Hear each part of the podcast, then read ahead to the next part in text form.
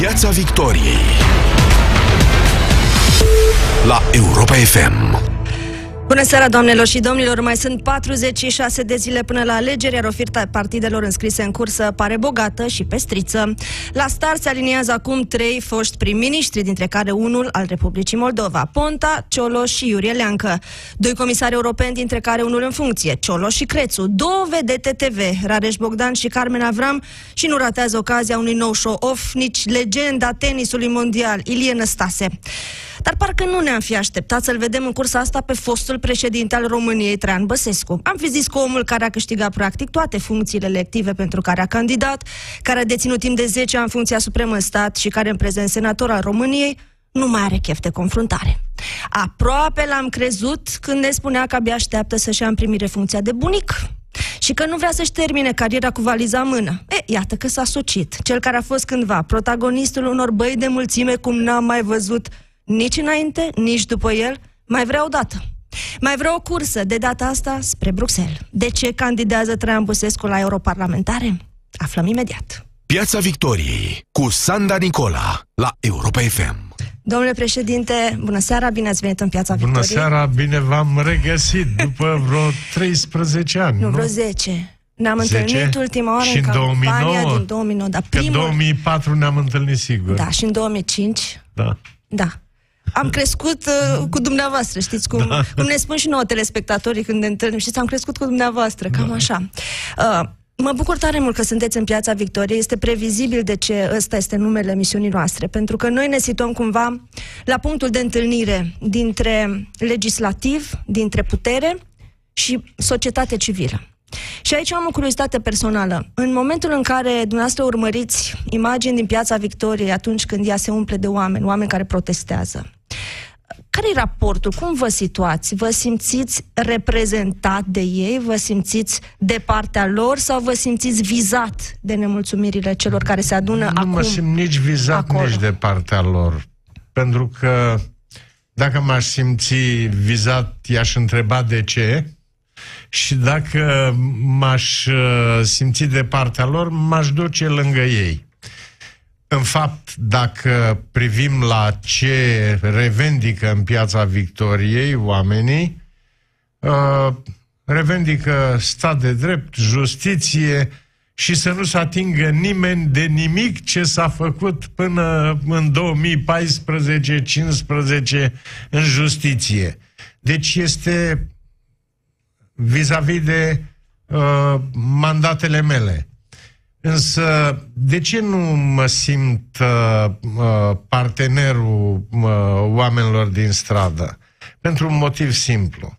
Sunt lucruri care trebuie să făcute încă în justiție. Justiția nu poate să rămână încremenită așa cum cu legile care s-au făcut la începutul mandatului meu, la începutul primului mandat, cu Monica Macovei, cu și care, după 10 ani, au arătat că au lacune. Aceste lacune trebuie corectate, ori să strigi, nu, nu vă atingeți de legi, nu vă atingeți de Constituție, păi mă, nu vă atingeți de codul penal și de codul de procedură penală. Sigur, e făcut în timpul meu, dar Curtea Constituțională a constatat zeci de articole care trebuie aduse la mă, cerințele Constituției. Practic, cele două părți, că avem două părți aici, de asta nu mă simt în niciuna din părți. Acum vreau să văd unde ajungeți, dacă Da. sunteți cumva de partea Nu. cealaltă nu, a guvernării pentru că PSD sunt alte. două părți care distrug până la urmă. Și o spune un om cu experiență și cu capacitatea de a înțelege ce se întâmplă. Uh, PSD-ul ALDE vor să ajungă la dezideratul suspendării din 2012. N-avem puterea până n-avem justiția, da? Vi-l aduceți aminte? Vroiau ca obiectiv să aibă puterea, adică și justiția. Ei vor distruge justiția dacă vor putea. De partea asta la altă este blocarea progresului justiției. Cei din piață, pla- practic, blochează progresul justiției pentru că numai un om lipsit de obiectivitate poate să spună că justiția e perfectă. că nimic nu mai este de corectat în justiție. Da, sunt acele corecturi pe care le propune actuala guvernare de care ar fi nevoie? Acum, uh, eu mă refer la ce s-a făcut, că deocamdată nu știm ce propune la codul penal. Și nu la vă scutură penal, vreun frison nu, că sunt puse Nicola, cu mâna... ne place, nu ne place, un cod penal și un cod de procedură penală nu pot avea articole neconstituționale. Că altfel facem o țară arbitrarului. Nu e cum e în Constituție, e cum vrem noi, cei din stradă sau cei din Palatul Victoria. În lege, în codul penal și codul de procedură penală, trebuie să fie ca în Constituție. E singura soluție să avem stat de drept. Și nu pentru că mâine, dacă astăzi spunem, nu o fi cum zice Constituția, dar noi vrem așa și pentru că ieșim în stradă, să ne asculte și să le lase așa. Nu se poate. Mai ales când vorbim de cod penal, cod de procedură penală. Aici unii au avantajul prin nemodificare că nu intră în pușcărie și alții au dezavantajul că intră în pușcărie pentru că nu i-a dus articolul din codul penal la mă, limitele constituționale. De fiecare dată când discuția deci, ajunge la justiție... Deci aș trage eu... Nu, păi m-ați nu, întrebat nu, exact vreau, despre vreau asta. să merg un pic mai da. departe, pentru că inevitabil... Lăsați-mă să trag concluzia și pe urmă mergem mai departe. Deci, ambele părți greșesc. Iar când discutăm de de ce sunt ei în stradă, să nu se facă nimic în justiție, de ce sunt ăștia la Palatul Victoria, să demoleze justiția, să o facă precum pe vremea lui Năstase, când stabilea un chiselev, cui se fac dosare și cui nu. Deci sunt două abordări greșite. Concluzia este una singură. Nu se poate îmbunătăți justiția cu uh, abordări extreme, ci numai cu abordări constituționale. Bun. Vorbim despre justiție, inevitabil ajungem la Laura Codruța Chioveș și la situația absolut inedită în care se regăsește ea acum. Și e vital să vă întreb, pentru că ați fost piatră de temelie în parcursul profesional al Laurei Codruța Chioveș și între timp v-ați transformat în acest contestatar foarte virulent. Laura Codruța Chioveș și în acest moment se bucură de o susținere internațională care iarăși e cumva fără precedent. Oamenii da. ăia de la Bruxelles, oamenii din Parlamentul European, care o consideră că e cel mai bine pregătită și cea mai potrivită pentru funcția de procuror șef european. Oamenii ăia chiar nu știu ce vorbesc, domnule nu, președinte? Doamna Nicola, eu îi doresc să ia funcția de procuror șef al Uniunii Europene. Eu îi doresc să ia această funcție. Nu m-ați auzit vreodată spunând că sunt împotriva ei. Din potrivă. Când am avut ocazie, am spus, este un român lăsat, trebuie lăsată, nu România trebuie să o împiedice. Dacă va avea probleme cu dosare prin țară, ori să o aducă indiferent ce funcție are mă, în Uniunea Europeană. Deci, din punctul meu de vedere, fiind un cetățean român care are șansa să ocupe o funcție importantă, n-am nimic împotrivă și nu fac nimic împotriva ei în acest proces denumire. În schimb, nu pot să nu observ că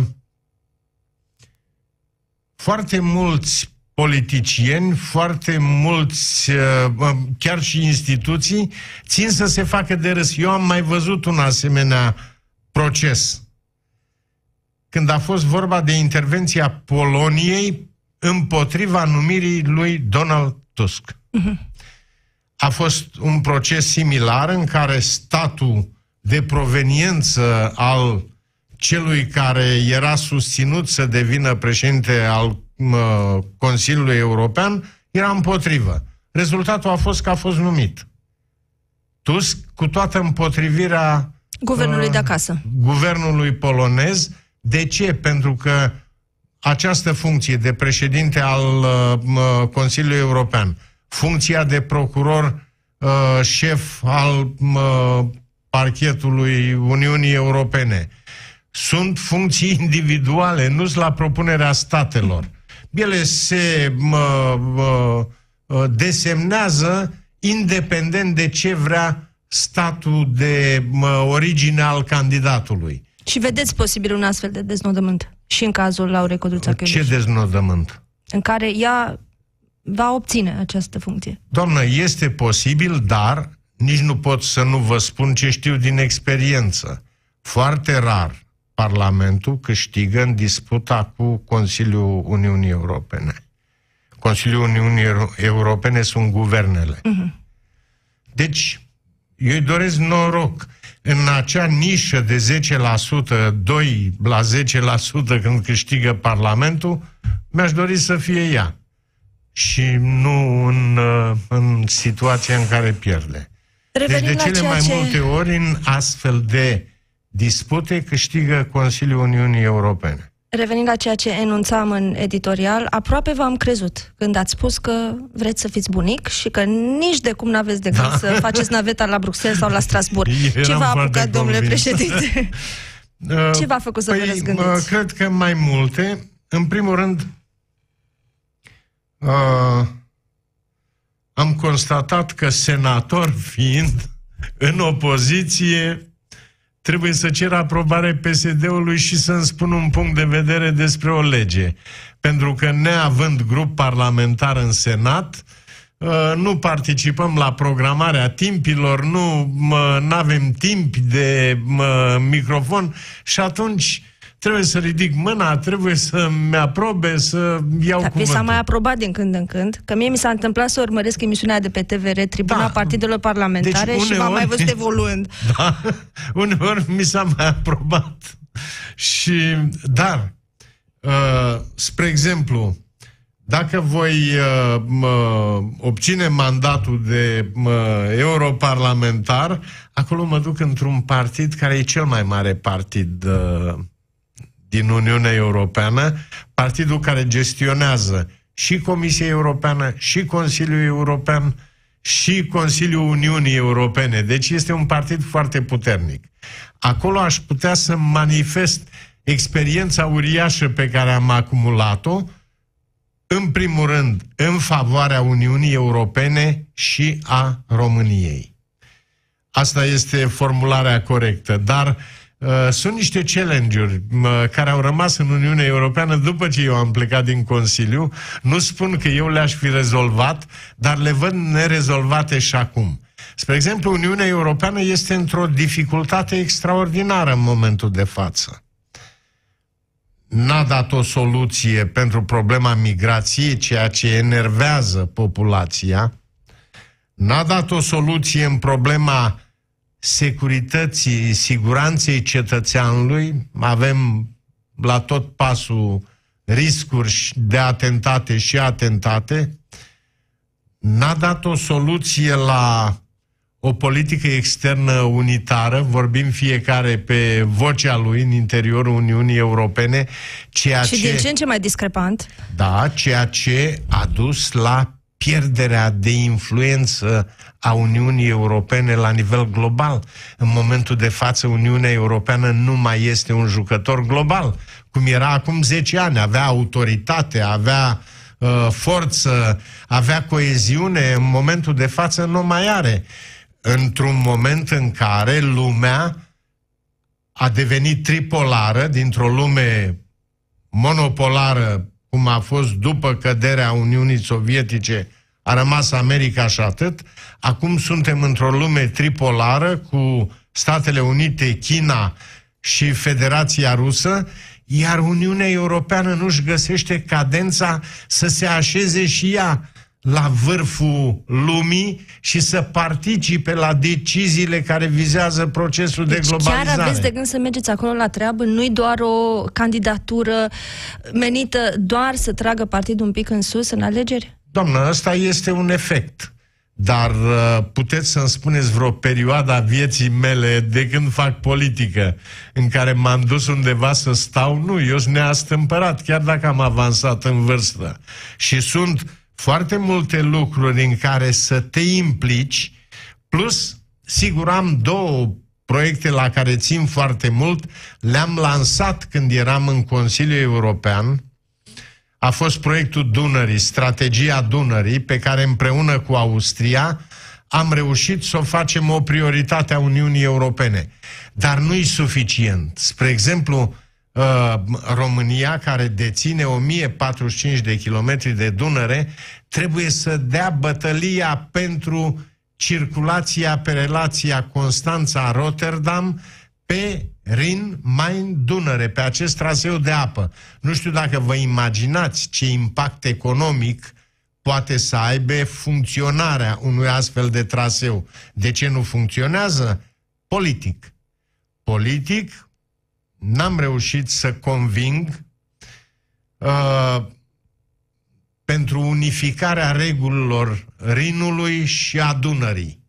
Sunt reguli diferite de navigație, sunt standarde diferite pentru nivelul tehnic al navelor și uh, trebuie unificate regulile Dunării și ale uh, Rinului ca să poată face circulație pe apă de la Constanța la Rotterdam. Este un proiect politic uriaș. Ca să ajungeți acolo, trebuie să convingeți electoratul încă o dată. De această dată intrați în competiție fără de locotenenții, alături de care ați avut niște mari Toate reușite. victoriile le-am avut E, alături cum, de ei. mă, mă, mă întreb așa, cum vă simțiți acum când îi vedeți pe dar nu le zic neapărat locotenenții, aliații noastre de nădejde, Vasile Blaga, Gheorghe Falcă, Mircea Hava, acum încolonați în spatele lui Rareș Bogdan, Ludovic Orban, susținându-l pe actualul președinte. În vreme ce noastră vă doriți să fiți locomotiva unui partid care e totuși Doamne, foarte mic. Eu uh, Cum e sentimentul ăsta? nu le critic opțiunea, au optat pentru o fuziune cu PNL-ul și să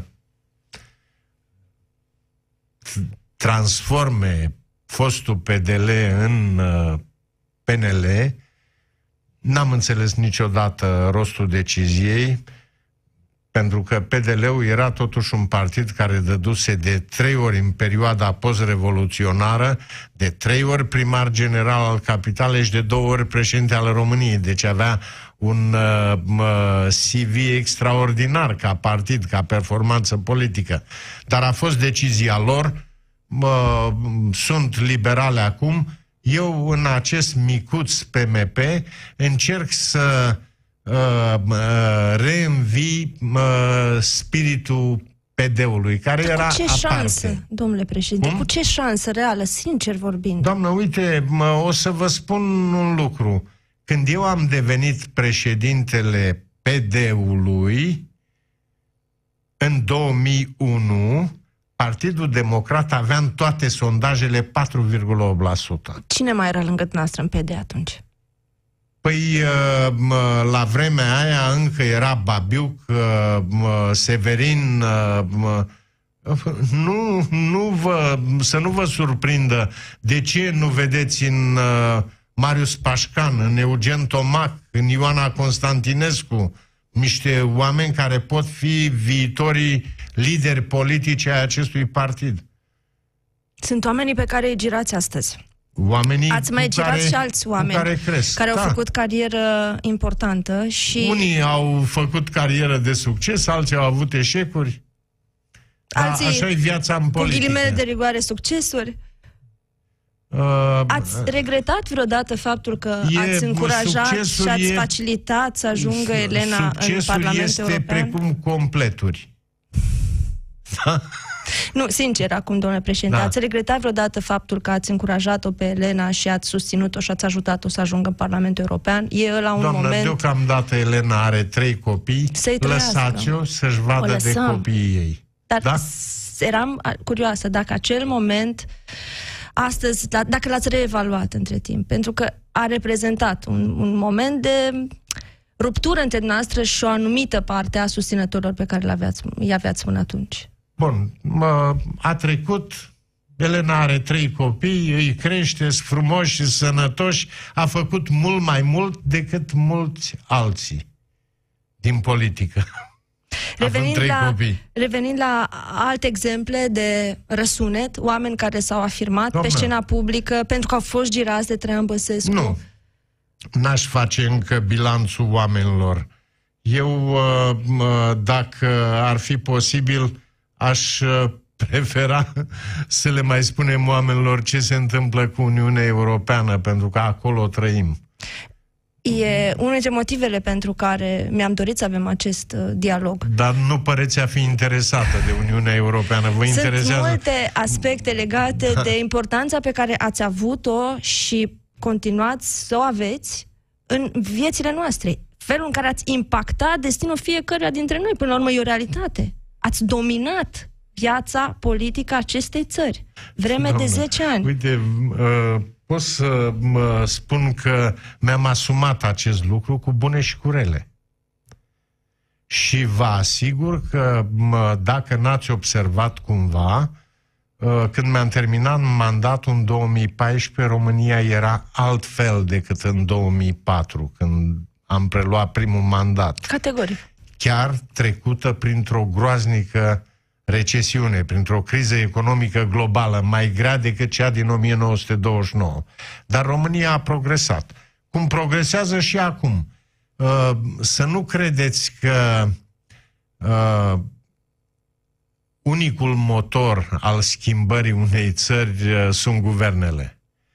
Uitați-vă că, fără să se prindă Dragnea, Dăncilă mă, uh, sau uh, Vâlcov, economia României Vâlcov. crește și ei, și ei se întreabă cum o crește, la câte trăsnăi facem din punct de vedere legislativ, cum mai reușește să crească această economie. L-ați pomenit pe Vâlcov și Da. mă obligați să mă întorc la discuția pe care am început. Întoarceți-vă, doamnă, ce vă frământă? Omul ăsta, da? l-ați girat, l-ați lansat, ați pus mâna pe el, le-ați spus susținătorilor, e de nădejde. Ce Doamnă. face Darius Vâlcov astăzi cu economia acestei țări? Uh, nu, nu, nu face bine. Nu face bine, dar să știți că nu i-am ghicit foarte bine pe toți. Îmi făcusem aici o listuță. Știi că Vâlcov era la tineret când a devenit primar de Slatina. Era la tineret și de la tineret am trimis să candideze trei oameni.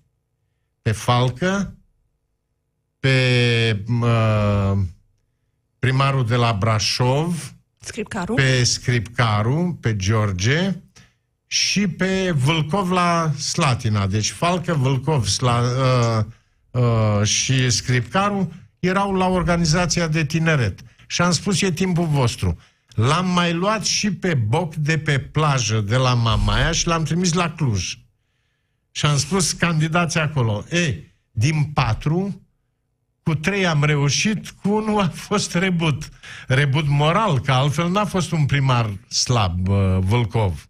Dar Spuneți-le moral celor care este un mergeau ratel. pe centura acolitoare a Slatinei și gropile alea, craterele alea deveneau tot mai mari. Nu, dar Sigur. uh, să nu faceți o confuzie. Centurile sunt la drumurile naționale, nu la primării. Corect, accept. Această observație, da, este Atunci corectă. să- Dar de Emil Re- Box sunteți mândru? Da, foarte mândru. Și de Emil Boc și de Scripcaru. Duceți-vă în Brașov să vedeți ce spun oamenii despre Scripcaru. Și Falcă la Arad a fost un primar foarte reușit. Dar cred că cel mai mare câștig al uh, lucrului meu în politică a fost uh, din 2001 uh, în 2001 când am devenit uh, președintele PD-ului învingându-l pe Roman, atunci eu am câștigat alegerile în condițiile în care în fruntea partidului greii erau Severin, Sasu, Babiuc, uh, care după ce eu am câștigat alegerile au plecat. Și am rămas cu echipa din linia a doua, adică că și eu eram tot în linia a doua. Nu eram vicepreședinte, eram secretar mă, al biroului permanent și am rămas, ne-am văzut linia a doua, noi între noi. Eu, Videanu, Blaga, uh, uh, Videanu, Blaga, uh, da, undeva pe aici. Mă, echipă care mă, pe urmă a devenit marea echipă a mă, PD-ului și l-a dus la victoriile la care l-a și dus. vă face plăcere să vă amintiți epoca aia, se vede pe dumneavoastră. Categoric îmi place. Uh, Știți ce e foarte interesant? Ați uh, câștigat campanii electorale cu mesaje populiste pentru vremea respectivă, nu facem comparația Aș spune cu că dure. ce se întâmplă aici. Uh, Campanii unele. populiste, dar ați guvernat, mă rog, ați ales premieri care au guvernat și au a- aplicat chiar măsuri de austeritate. Și Da. totuși ați, ați câștigat încă o dată. Chiar după ce ați fost atât de nepopular cu bugetari. Da. Și eu mă întreb, cum se poate? Doamnă, se poate pentru că omul se enervează când îi prezinți o Asta e măsură cheia. nepopulară. Dar vede că ai făcut-o cinstit, adică nimeni nu-i nebun până la urmă să ia astfel de măsuri dacă nu ești cu apa la gură și țara m, uh, trebuie scoasă din încurcătură, din dificultate. Știi, e ca la uh, uh, navă. În ocean, în furtună, trebuie să salvezi nava ca să poți să salvezi Credeți că echipajul. polițiștii o să vă mai ierte vreodată? Nu, nu poți să începi s- mă, salvarea echipajului dacă tu n-ai salvat nava. Doamnă, și dacă nu mă iartă unde e problema, eu am convingerea și acum că la un moment de criză am făcut ce a trebuit. Altfel, România se târâia ani de zile în criză dacă nu luam măsurile care au redresat-o în 12-18 luni. Am adus-o din nou pe creștere. Dar a trebuit să limitez cheltuielile. Nu mai aveam de unde să luăm bani. Ajunsesem să împrumutăm bani de pe piețe externe ca să plătim salariile și pensiile mă, cu dobânzi de 9%, de 10%. Era un dezastru pentru România. Și atunci am spus, ca într-o familie. Într-o familie, când constați că mă, nu acoperi toate cheltuielile, începi și le restrângi. Doar 5 minute mai avem. Mi-a făcut semn colegul nostru, sunt, Da. da. sunt absolut uh, șocată. Nu știu pe ce să pun mâna mai întâi și despre cine să vă întreb și despre ce să vă întreb. Uh, vreau să-mi spuneți... Și Radu Berceanu în echipa Radu aia Berceanu. din linia a doua, care s-a trezit cu un partid și l-a dus. S-a obținut toate victoriile mari, s-au obținut după ce a plecat Roman și echipa de mă, uh, vicepreședinți rezultați din Revoluție. Care sunt ambițiile dumneavoastră pentru Partidul Mișcarea Populară? Ce obiective aveți? ce doriți să obțineți cu deocamdată e acest foarte partid? important să scoată un scor între 7 și 10% la aceste E alegeri. mult. Ultimul sondaj va arăta undeva la 3%. Depinde ce sondaj ați citit. Prefer să discutăm pe 26 seara despre O cifre. campanie electorală în 2019, în plin război hibrid, și asta nu este deja un secret pentru nimeni, da? suntem uh, atacați cu dezinformări, cu manipulări din toate părțile. Da. Uh, e la îndemână pentru oricine în acest moment. Are armele necesare și pot fi chiar mai dăunătoare decât armele de foc. Cum faceți față? Și dumneavoastră sunteți genul ăla care a câștigat confruntări directe privind alegătorul ochi în ochi. Da, uh, spre exemplu, eu văd pe ce se duce campania în momentul de față și mă, vă rog să mă credeți că voi face o campanie de conștiință. Adică voi încerca, ce am încercat și în emisiunea asta, să vorbesc despre Uniunea Europeană, pentru că m- mă uitam la sloganurile celor două mari partide. Uh, numai o clipă România să le... merită mai mult și România în primul rând. Da, Vi le zic eu. da, PSD-ul. Patrioți în Europa, Rom- România merită mai mult. Patrioți în Europa, România merită mai mult. PNL-ul, România în primul rând. America first, nici măcar uh-huh. nu-i uh, mă, bine tradus, dar mă rog.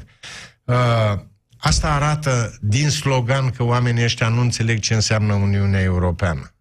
Uniunea Europeană nu este despre România în primul rând. Uniunea Europeană este despre Europa în primul rând. Ca să-ți fie bine ție în Europa, trebuie să-i fie bine Uniunii Europene. Cum o să combateți Oamenii acest ăștia- mesaj anti-european pe care îl promovează PSD-ALDE? Doamnă, când îl auzi că spune de suveranitate, da? Nu o să nu ne încalce nimeni suveranitatea. Păi când ai ratificat tratatul de aderare la Uniunea Europeană, ți-ai sacrificat parte din suveranitate, ai pus-o pe masa Bruselului. De ce? Pentru că sunt șase competențe exclusive ale Uniunii Europene, nu avem timp să le spunem, 14 competențe exclu, uh, partajate Uniunea Europeană cu statul național, din care cuvântul decisiv îl are Uniunea Europeană și doar șase competențe care sunt uh, naționale. Sloganul PMP fiind? Uniți în Europa. Mm. Fără Europa unită... Plictisitor. Când fără... va defilați cu sloganuri, vin la primărie. Bun, și acum care să fie? L-am adaptat, asta nu e primărie, e Europa, doamnă. Deci, Uniți în Europa este un semnal pe care noi îl tragem asupra riscurilor de dezbinare a Europei cu naționaliștii, cu mă, cei care uh, vor să se izoleze pe uh, zona euro izolată de ceilalți. Uh, naționalismul populist care duce la drame de tip uh, Brexit. Cum credeți că... că se va soluționa? această situație absolut imbecilă în care se regăsește continentul datorită, după referendumul Datorită unor naționaliști inconștienți care i-au mințit pe britanici, niște britanici uh, puțin cititori și puțin cunoscători ai Uniunii Europene. De aceea mie mi se pare că e misiunea mea, ca om care a fost 10 ani în Consiliul European, în această campanie să le spun românilor ce înseamnă Uniunea Europeană și România partea Uniunii Europene. Va fi greu să câștigați această bătălie? Va fi bătălie? greu, dar chiar dacă vor înțelege mult mai puțini și vor accepta mult mai puțin discursul european decât discursul naționalist al uh, PSD-ului, prefer Motivul să... pentru care românii încă n-au înțeles care sunt beneficiile ce derivă din statutul de stat membru ale care, Deci, care odată sunt? n-au înțeles care sunt beneficiile, numai că n-au înțeles, în primul rând, care sunt obligațiile. Românii înțeleg, sigur, îi blestemă pe bună dreptate pe politicieni că nu aduc banii, dar românii înțeleg că a fi în Uniunea Europeană înseamnă să-ți dea bani, înseamnă să circuli liber, înseamnă să muncești unde vrei pe teritoriul Uniunii Europene și gata. Dar de obligații nu le-a spus nimeni. Atipic, domnule președinte, dați-mi voie să încheie emisiunea cu această concluzie, că nu știu cum se face, că intrați într-o competiție electorală, cereți votul oamenilor în vreme ce îi certați. Eu sunt foarte curioasă ce iese din acest demers. Vă mulțumesc din suflet că ați fost... Le-am spus adevărul. Da, e bine că vă asumați să fiți nepopular și de această dată. Vă dorim mult succes și așteptăm cu... Dar îmi, îmi, îmi asum să fiu corect cu electoratul, chiar dacă nepopular. Propun să ne revedem pe durata campaniei electorale și în alte confruntări. E în regulă. Mulțumesc din suflet, o seară frumoasă seară tuturor. Piața Victoriei se încheie aici. Rămâneți cu Europa FM. Piața la Victoriei. Revedere. De luni până vineri, de la ora 18 și 15 la Europa FM.